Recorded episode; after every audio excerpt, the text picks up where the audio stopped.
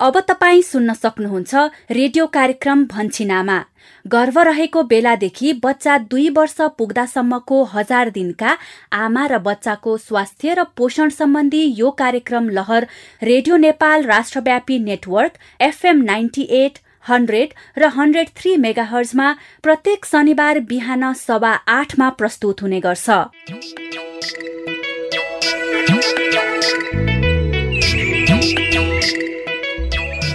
नमस्कार। रेडियो कार्यक्रम लहर भन्छिन आमाको नयाँ दुई सय एघारौँ भागमा स्वागत गर्छु। म यशोदा। रेडियो कार्यक्रम लहर भन्छिन आमामा हामी हरेक साता यसै समय। हजार दिने आमा र बच्चाको स्वास्थ्य र पोषणका विषय वस्तुहरू समेट्छौ। यिनै विषयमा तपाईँ हाम्रै बस्ती र समुदायका कथा सुन्छौ। साथमा तपाईँकै अनुभवहरूलाई समेट्छौ।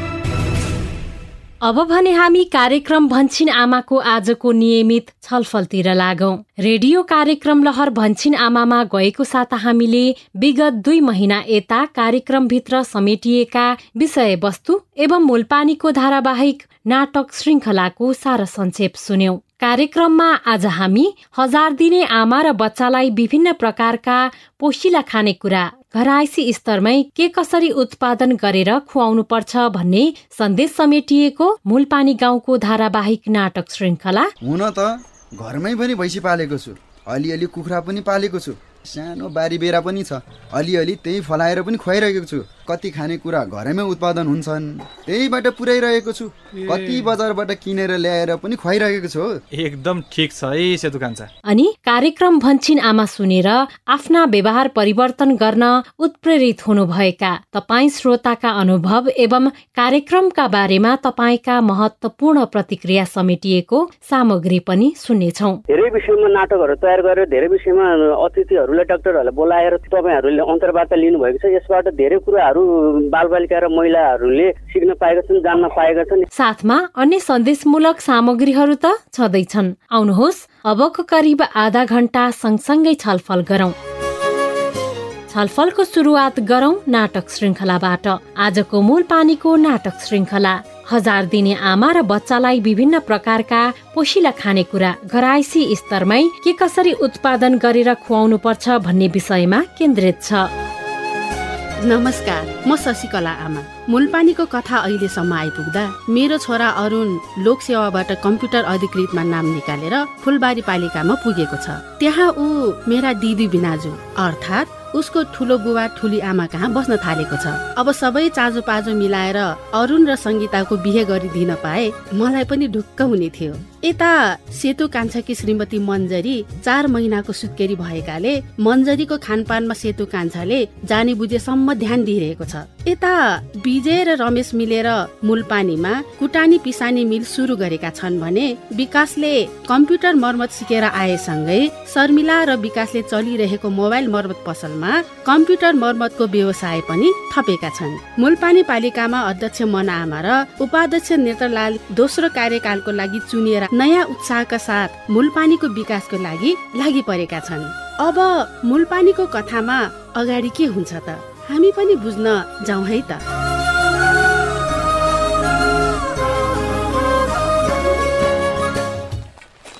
नमस्कार छ पालिका उपाध्यक्ष नेत्रलालज्यू र विजय दाई। नमस्कार नमस्कार सेतु कान्छाजी। मेरो तर्फबाट पनि नमस्कार छ है सेतु कान्छा। अनि बिहानै आएछ त दुध पुर्याउन। त्यही त विजय दाई। घरमा मन्जिरी सुत्केरी छिन्।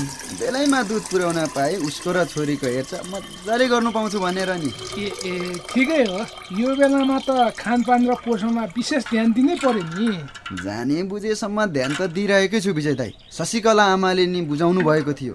अहिले त मलाई दस खाना समूहको खानेकुराको नामै कन्ठै छ नि। ए एकदमै राम्रो सेतु कान्छा लौ भन त बरु हामी पनि सुनौ। पहिलो समूहमा अन्न वा कन्दमूल। दोस्रो समूहमा चाहिँ दाल गेडागुडी दलहन। तेस्रो समूहमा बिउ बिजन अर्थात् ओखर काजु बदाम। अनि चौथो समूहमा दुध तथा दुधजन्य पदार्थ। पाँचौँ समूहमा माछा मासु। छैटौँ समूहमा अन्डा। सातौँ समूहमा गाढा हरियो रङको सागपातहरू। आठौँ समूहमा चाहिँ भिटामिन ए पाइने सागपात तथा फलफुलहरू। नवौँ समूहमा अन्य सागपात तथा तरकारी र दसौँ समूहमा अन्य फलफुलहरू पर्दछन्। आहा कति मजाले कन्ठै रहेछ है सेतु कान्छालाई त। एकदमै राम्रो। आमा र बच्चाको स्वास्थ्यको लागि मन्जरीलाई शशिकला आमाले भन्नुभए जसरी नै दस खाना समूहबाट कम्तीमा एक छाकमा पाँच समूहको खानेकुराहरू पर्ने गरी पहिले भन्दा दुई पट बढी पोसिला खानेकुराहरू मिलाएर खुवाइरहेको छु। हो यो बेला गर्नै पर्यो नि। गर्भवती तथा बच्चालाई दुध चुसाउने आमा र बच्चाको राम्रो स्वास्थ्य र आवश्यक पोषणका लागि पर्याप्त मात्रामा विविध प्रकारका पोसिला खानेकुराहरू मिलाएर खुवाउने कुरालाई परिवारका सदस्यले सधैँ पहिलो प्राथमिकतामा राख्नुपर्दछ। हो नि। आमाले खाए दुध आउँछ। दुध आए बच्चाले खान पाउँछ। र आमा बच्चा दुवै स्वस्थ हुन्छन्। त्यही भएर पनि यो बेलामा अरू बेला भन्दा खानपानमा अलि बढी ध्यान चाहिँ दिनैपर्छ है। त्यही भएर पनि त पालिकाले पनि करिसाबारी कार्यक्रम आमा बच्चा स्वास्थ्य पोषण कार्यक्रमहरूलाई प्राथमिकता दिएर सञ्चालन गरिरहेको छ नि। यो वर्ष पनि कृषि स्वास्थ्यका यस प्रकारका कार्यक्रमहरू निरन्तर गरेका छौँ। आजै पालिकामा अब यसको कार्यान्वयन कसरी गर्ने भनेर छलफल पनि छ। ए ए ए हुन त घरमै पनि भैँसी पालेको छु। अलिअलि कुखुरा पनि पालेको छु। सानो बारी बेरा पनि छ। अलिअलि त्यही फलाएर पनि खुवाइरहेको छु। कति खानेकुरा घरैमै उत्पादन हुन्छन् त्यहीबाट पुर्याइरहेको छु। कति बजारबाट किनेर ल्याएर पनि खुवाइरहेको छु हो। एकदम ठिक छ है सेतु कान्छा। अब पालिकाले करेसाबारी बनाउनको लागि किसानलाई विभिन्न तरकारीको बिउ बिजन पनि दिइरहेका छौँ। अब तरकारी खेतीपातीको बारेमा त ऊ यहाँ विजयजी जस्ता नमुना कृषकहरू हुनुहुन्छ। गाउँमै एग्रोबेड पनि छ। त्यहाँबाट सरसल्लाह परामर्श लिन पनि सकिन्छ। के कसो विजयजी? हो नि उपाध्यक्षज्यू थोरै ठाउँ वा करेसाबारीमा व्यवस्थित तरिकाले खेती गरेमा पनि सानो परिवारलाई पुग्ने मौसम अनुसारका पोसिला हरिया सागपात तरकारी तथा फलफुल उत्पादन गर्न सकिन्छ। यसका लागि बुझ्न चाहने गर्न चाहनेलाई सहयोग गर्न त म सधैँ तयार छु नि। घराइसी स्तरमा खाद्यान्न उत्पादन निरन्तरताका लागि चाहिने आवश्यक बिउ मल पानी र कृषि प्रविधि सम्बन्धी विभिन्न तालिमका लागि घराइसी खाद्यान्न उत्पादन समूह लगायत अन्य कृषि समूह र सञ्जाल मार्फत स्थानीय सरकारसँग सम्पर्क र समन्वय पनि गर्न सकिन्छ है। एकदमै राम्रो सल्लाह दिनुभयो उपाध्यक्षज्यू र विजय दाई। अब म मेरो करिसाबारीलाई अझै व्यवस्थित गरेर थरी थरीका तरकारी उत्पादन गर्नतिर पनि लाग्छु। बरु पालिकाबाट बिउ बिजन के कसो पाइन्छ? त्यसको लागि बुझ्न म आजै दिउँसो मिलाएर पालिका आउँछु। हुन्छ हुन्छ। अब पालिकामा आज यो वर्षको लागि तर्जुमा गरिएका योजना तथा बजेट कार्यान्वयन गर्ने सम्बन्धी छलफल पनि छ। म त्यता पनि अलिकति व्यस्त हुन्छु होला। तपाईँ हाम्रो कृषि शाखामा सम्पर्क गर्नुहोला। त्यहाँबाट तपाईँलाई आवश्यक सहयोग गर्न हामी सधैँ तयार नै छौँ। केही पऱ्यो भने म त्यतै हुन्छु भेट्नु होला न हुन्छ। हुन्छ। अहिलेलाई म लाग्छु पनि। ए हुन्छ सेतु कान्छाजी। हस् त नमस्कार छ है दुवैजनालाई। नमस्कार हस्, नमस्कार। हस्।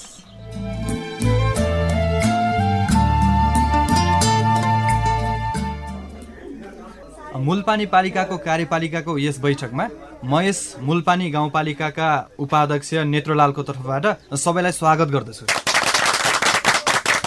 मुलपानीको यो आर्थिक वर्षको बजेट नीति तथा कार्यक्रम तर्जुमा गरिएको योजनाहरूलाई कसरी अगाडि बढाउने भनेर आज यो छलफल राखिएको छ। पालिकाको यो वर्षका कार्यक्रमहरूको बारेमा संक्षिप्तमा प्रकाश पारिदिनु हुन म हाम्रो मुलपानी पालिका अध्यक्ष मनामाज्यूलाई आग्रह गर्दछु। धन्यवाद उपाध्यक्षज्यू। तपाईँहरूलाई थाहै छ। तपाईँहरू सबैले आआफ्नो पालिका स्तरबाट छनौट गरेर पठाउनुभएका योजना तथा कार्यक्रमहरू नै हामीले राखेका छौँ। अब मुख्य गरी यो आर्थिक वर्षका निम्ति हामीले हरेक ओडामा स्वास्थ्य खानेपानी शिक्षा सडक कृषि तथा क्षमता अभिवृद्धिका कार्यक्रमहरूलाई प्राथमिकतामा राखेका छौँ। अध्यक्ष मनामालाई एउटा जिज्ञासा। यसभित्र मुख्य गरी के कस्ता कार्यक्रम तथा योजनाहरू छनौट गरिएका छन् त्यसबारे पनि बताउनु भए उचित हुने थियो। धन्यवाद। एक नम्बर वडाका वडा अध्यक्षज्यू मैले अगाडि नै भने जस्तै पालिकाले यो वर्ष पनि विगतका बाँकी रहेका सडक स्वास्थ्य शिक्षा खानेपानीका योजनाहरूलाई निरन्तरता दिनेछ। महिला दलित तथा अपाङ्गता भएका व्यक्ति लक्षित कार्यक्रमहरू पनि छन्। त्यसका साथसाथै पालिकाले आधारभूत स्वास्थ्य र सरसफाइका नीति तथा योजनाहरू पनि अघि सारेको छ। जस अन्तर्गत आधारभूत स्वास्थ्य सेवा प्रजनन स्वास्थ्य र पोषण सेवाको सञ्चालन हरेक ओडामा एउटा एउटा औषधि पसल सञ्चालन गर्ने स्वास्थ्य संस्थाहरूमा स्वच्छ खानेपानी सरसफाई अपाङ्गता मैत्री शौचालय निर्माण गर्ने महिला तथा बाल बालिकाको स्वास्थ्य तथा पोषणका लागि खाद्य तथा पोषणका कार्यक्रमहरू एक घर एक करेसाबारी कार्यक्रम लगायतलाई निरन्तरता दिएका छौँ। स्वीकृत भएका यी सबै कार्यक्रमको विवरण चाँडै नै तपाईँहरूको वडामा पठाउनेछौँ र आशा छ अब यसलाई प्रभावकारी रूपमा कार्यान्वयन गर्न लागि पर्नुहुनेछ। यति भन्दै म आजको यो बैठकमा मेरो प्रस्तुति अन्त्य गर्दछु। धन्यवाद। धन्यवाद अध्यक्ष मनामा। उहाँले भन्नुभए जस्तै हामी ओडाका स्वीकृत कार्यक्रमहरूको विवरण यो साताभित्र ओडामा पठाइसक्नेछौँ। आशा छ अब तपाईँहरू सबै यसको कार्यान्वयनमा लाग्नुहुनेछ। कसैको केही सल्लाह सुझाव छ भने अन्त्यमा भन्नुहोला। त्यसपछि हामी आजको बैठक टुङ्ग्याउँछौँ। हामीले नै बस्ती र समुदाय स्तरबाट छनौट गरेका योजना तथा कार्यक्रमहरू भएकाले थप केही भन्नु छैन। कार्यक्रमको विस्तृत विवरण आएपछि हामी कार्यान्वयनमा लग्नेछौँ। मैले यति भने सबै कार्यपालिका सदस्य तथा जनप्रतिनिधिज्यूहरूको समर्थन छ भने ताली बजाएर समर्थन गरिदिनु होला हवस् त सबैलाई धन्यवाद र यसैसँगै आजको यो कार्यपालिकाको बैठक पनि यहीँ टुङ्गिएको जानकारी दिन चाहन्छु। धन्यवाद।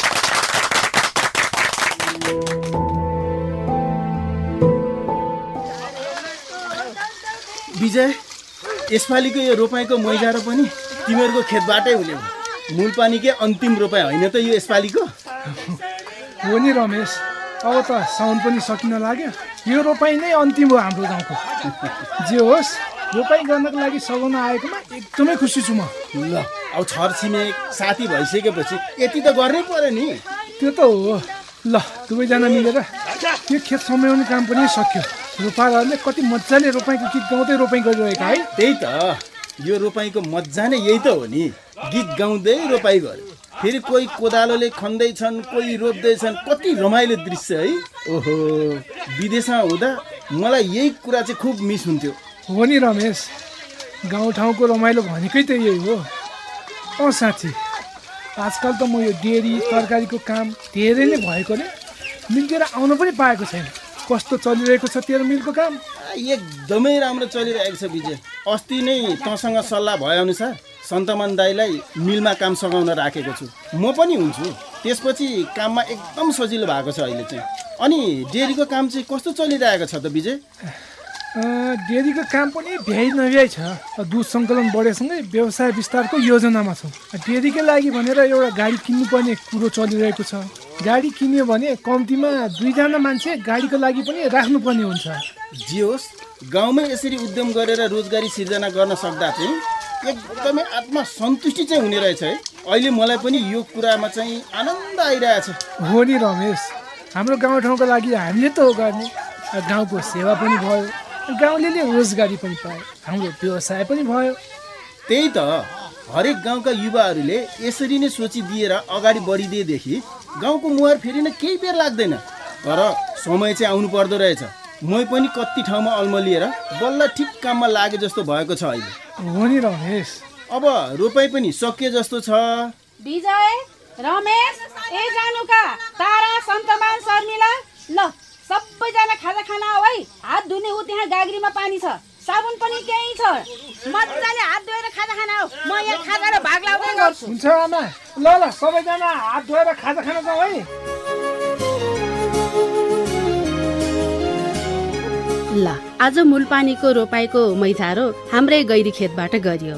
गाउँले सबै मिलेर सघाउन आएकाले छिट्टै पनि भयो। उता मूलपानी पालिकाको यस वर्षको कार्यक्रमहरूको बारेमा पालिकामा छलफल पनि भयो।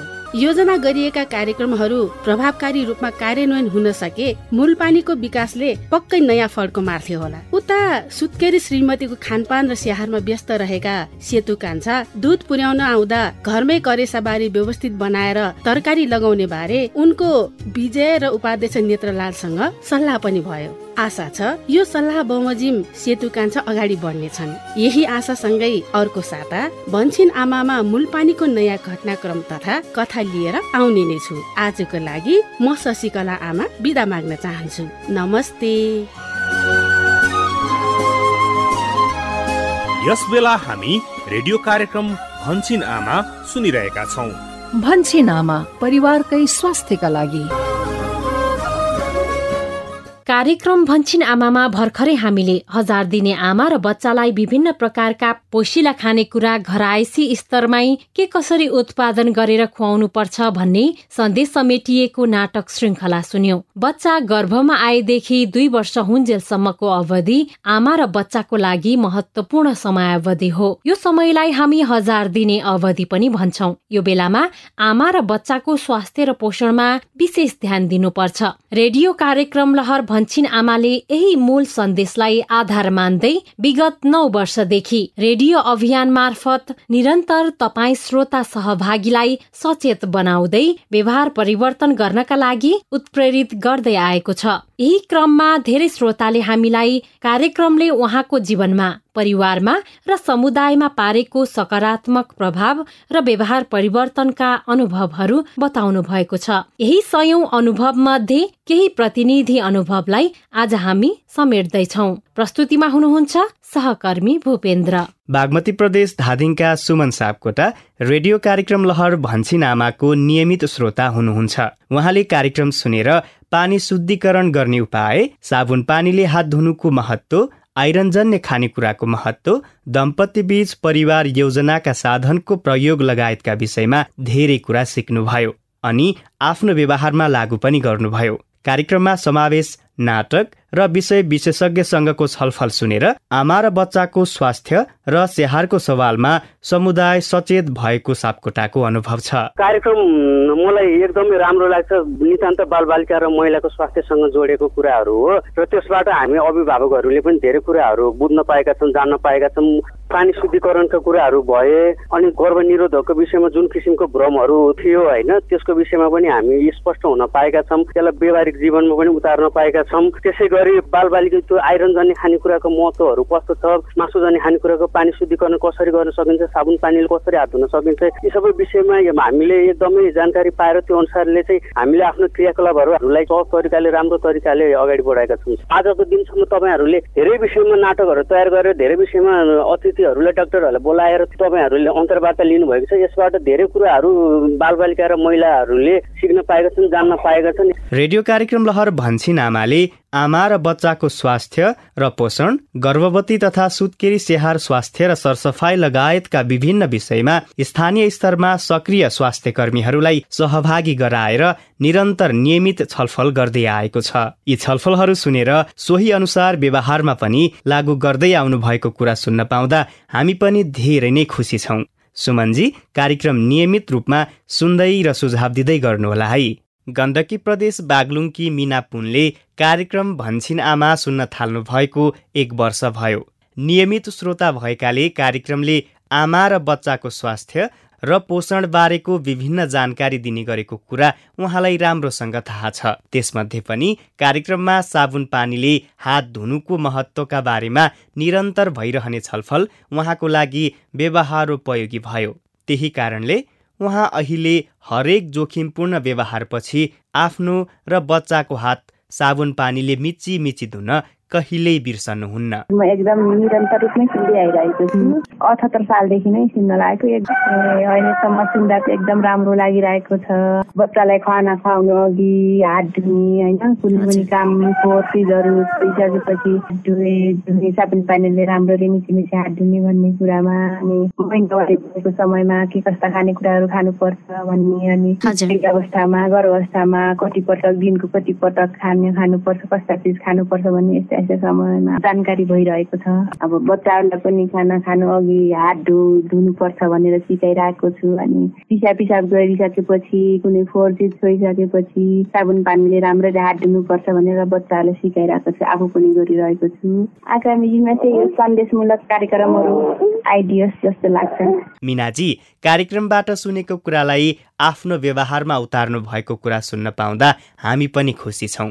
हामीलाई सधैँ यसै गरी सल्लाह सुझाव र साथ दिँदै गर्नुहोला है। रेडियो कार्यक्रम लहर भन्छिन आमाले दूर दराजमा रहेका हजार दिने आमा बच्चा र तिनका परिवारलाई हजार दिने अवधिको स्वास्थ्य र पोषणका सवालमा विभिन्न उपयोगी सन्देश दिने प्रयास गरिरहँदा कार्यक्रम सुन्दै कार्यक्रमले दिएका सन्देशहरू आफ्नो व्यवहारमा लागू गर्ने र छरछिमेकीलाई बताउने गरेको छु भन्नुहुन्छ कर्णाली प्रदेश दैलेखका खगेन्द्र नेपाली। मलाई चाहिँ एकदमै मनपर्ने कार्यक्रम हो एकदमै बलम्ब समय सान्दर्भिक छ।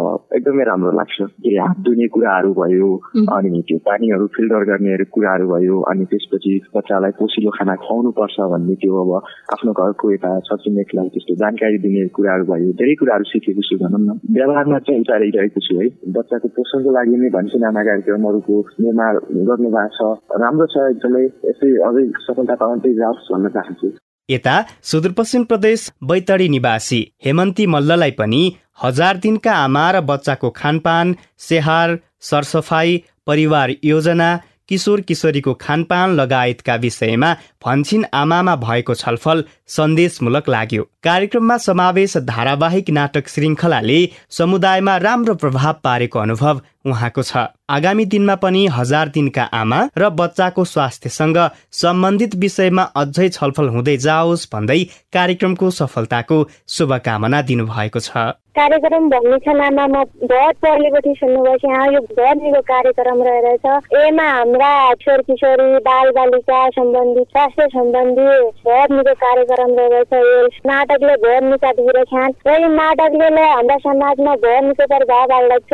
अझिले भर्नीको कार्यक्रम छ आगादिनमा भन्ने गएर स्वास्थ्य नै धनु भन्ने हामी स्वास्थ्य भएर मातृ मान्छे धन कमाइ सकन्छ सबै काम गर्दै सकन्छ अरे अझै तपाईँले स्वास्थ्यका बारेमा भर्नीको कार्यक्रम चलाएर त्यसलाई अझ अगाडि बढाइदियो भ्यागत मिल्छ हेमन्तीजी कार्यक्रम सुन्दै सोही अनुसार व्यवहार परिवर्तन गर्नुभएको कुरा सुन्दा हामी औधी खुसी छौँ हामीलाई यसै गरी माया र साथ दिँदै रहनुहोला है यता लुम्बिनी प्रदेश अर्घाखाँची पाणिनी गाउँपालिका निवासी राधिका घिमिरे कार्यक्रम भन्छिन आमाको नियमित श्रोता हुनुहुन्छ। पहिले बच्चालाई खोप लगाउँदा मात्र तौलिने उहाँ कार्यक्रम भन्छिन आमामा दुई वर्षसम्म हरेक महिना स्वास्थ्य संस्था लगेर बच्चाको तौल लिनुपर्छ र स्वास्थ्य कर्मीसँग बच्चाको स्वास्थ्य अवस्थाको बारेमा सोधीखोजी गर्नुपर्छ भन्ने सुनिसकेपछि सोही अनुसार व्यवहार गर्न थालेको बताउनुहुन्छ।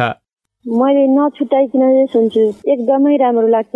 पहिलाको तुलनामा अहिले सूचनाको माध्यमबाट नै धेरै परिवर्तन भयो। अब पहिला धेरै सन्तान हुन्थे। आफ्नो सुसार गर्न नै आफै पाउँदैनथे। धेरै फोहोर हुने यताउति अनि रोग व्याधि धेरै लाग्ने हुन्थ्यो। अहिले धेरै राम्रो हुँदै गएको छ। भन्छन् आमाले त धेरै परिवर्तन भएको छ। बाल बालिकालाई अब तौल्न लैजाने। अब पहिला तौल्न लैजान्न त्यही अब एकैचोटि चाहिँ खोप लाउँदा लैजाने हो। अनि केही थाहा हुन्थेन। अब अहिले त सबै थाहा हुन्छ। बच्चा कुपोषणमा परेको छ। होइन अब साबुन पानीले हात धोइन्छ अनि बच्चालाई टाइम टाइममा खाना खुवाउने अनि बिरामी भएपछि स्वास्थ्य संस्थामा लैजाने अनि सरसफाइ सबै धेरै परिवर्तन भयो अहिले त। कस्तो राम्रो। भन्छिन आमाबाट सिकेका कुरा सुन्दै सिक्दै व्यवहारमा लागू गर्नाले आमा बच्चा र समग्र परिवारलाई नै फाइदा हुन्छ। लुम्बिनी प्रदेश बाँकेका दिनेश कुमार राउत भन्छिन आमाको अवधि संस्करण अम्मा कहतिङको नियमित श्रोता हुनुहुन्छ। उहाँलाई कार्यक्रम एकदमै जानकारीमूलक लाग्छ। उहाँले कार्यक्रमबाट आमा र बच्चालाई खुवाउनु पर्ने विविध प्रकारका पोसिलो खानेकुरा र खाना समूहको बारेमा जान्नुभयो र सोही अनुसार व्यवहारमा पनि लागू गर्नुभयो जसले गर्दा उहाँको परिवारका हजार दिने आमा र बच्चा स्वस्थ छन्। रेडियो कार्यक्रम में कहा और इससे हम लोग बहुत फ़ायदा लिया गया है आज तक। बहुत चीज़ के बारे में हम मतलब आवत है महतारी है, बच्चा के बारे में खान पीन के बारे में, स्वास्थ्य के बारे में और अंडा के बारे में, ऐसे बहुत चीज़ के बारे में यहाँ जानकारी पावागा जैसे कि परिवार नियोजन के बारे में सुनागा सर किशोर किशोरी के खान पीन के बारे में सुनागा और महतारी और बच्चा के बारे में सुनागा जो खवावा जाते कौन में खवावा जाते कितने मात्रा में खवावा जाते इसके बारे में यहाँ जैसे कि सर महतारी और बच्चा के जोन जोन विविध प्रकार होते जोन में रुक करा जाता है इसके बारे में सब कुछ जानकारी मिला। व्यवहार में बिल्कुल उतारा गया है।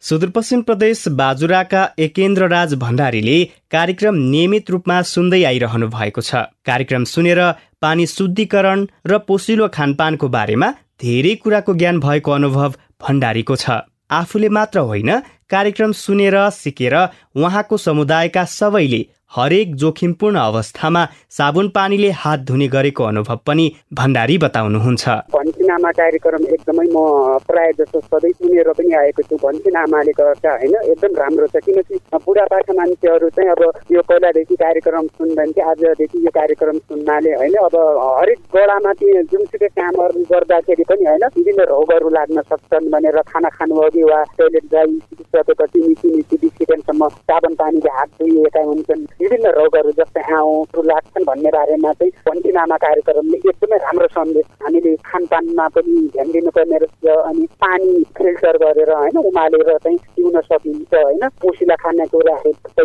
मुन्डाहरू भयो अनि हरिया सागका त्यो भन पहेँला फलफुलहरू चाहिँ हामीले खानुपर्छ भन्ने योबाट धेरै दिन पाएको छ। होइन कोरोना भाइरसको पनि एकदम टपिक ल्याएर होइन श्रोता प्रश्न त्यो गरिदिएको भए यो कोरोना सम्बन्धी पनि एउटा शीर्षक ल्याइदिएको भए मलाई एकदमै राम्रो लाग्छ है। एकेन्द्र राजी कार्यक्रम भन्छिनामामा हामीले स्वास्थ्य र सरसफाइका विभिन्न सवालमा नियमित रूपमा जानकारी दिँदै आइरहेका छौँ। यसै गरी कोभिड नाइन्टिनको महामारी सुरु भए यता कोरोना महामारीबाट बस्न अप्नाउनु पर्ने स्वास्थ्यका सावधानीका बारेमा कार्यक्रम हेलो भन्छिनामा मार्फत जानकारी दिँदै आइरहेका छौँ। सहभागी श्रोता तपाईँ हाम्रा स्वास्थ्यका सरोकारहरूमा छलफल गर्ने यी दुवै श्रृङ्खलाहरू तपाईँका नजिकका एक सय पच्चिसभन्दा बढी स्थानीय एफएम रेडियो तथा रेडियो नेपालबाट देशैभर सुन्न सकिन्छ।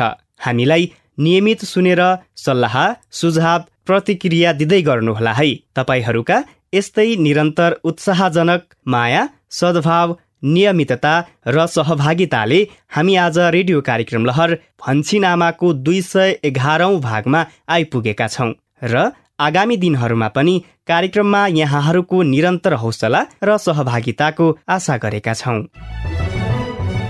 कार्यक्रम भन्छिन आमाको दुई सय एघारौं भागमा आज हामीले हजार दिने आमा र बच्चालाई विभिन्न प्रकारका पोसिला खानेकुरा घराइसी स्तरमै के कसरी उत्पादन गरेर खुवाउने भन्ने विषय केन्द्रित नाटक श्रृङ्खला अनि कार्यक्रम भन्छिन आमा सुनेर आफ्ना व्यवहार परिवर्तन गर्न उत्प्रेरित हुनुभएका तपाईँ श्रोताका अनुभव तथा कार्यक्रमका बारेमा तपाईँका महत्वपूर्ण प्रतिक्रिया सुन्यौ। आशा छ आजको छलफल तपाईँलाई पक्कै पनि उपयोगी भयो होला। कार्यक्रम भन्छिन आमामा तपाईँ हजार दिने आमा र बच्चाको स्वास्थ्य र पोषण बारे के कुरा सुन्न चाहनुहुन्छ? वा कार्यक्रम सुनेर तपाईँमा कुनै व्यवहार परिवर्तन गरेको अनुभव छ? र रेडियो मार्फत सुनाउन चाहनुहुन्छ भने हामीलाई फोन गरेर भन्नुहोस् है। फोन गर्ने निशुल्क टेलिफोन नम्बरहरूको बारेमा यो जानकारी। रेडियो कार्यक्रम भन्छिन आमामा फोन गर्नका लागि तपाईँको पैसा नपर्ने नम्बर हो एनटिसी फोनबाट सोह्र साठी शून्य एक शून्य शून्य चार सय सन्ताउन्न र एनसेलबाट अन्ठानब्बे शून्य पन्ध्र एकहत्तर शून्य शून्य शून्य। फोन नम्बर फेरि एकपटक एनटिसी फोनबाट सोह्र साठी शून्य एक शून्य शून्य चार सय सन्ताउन्न र एनसेलबाट अन्ठानब्बे शून्य पन्ध्र एकहत्तर शून्य शून्य शून्य।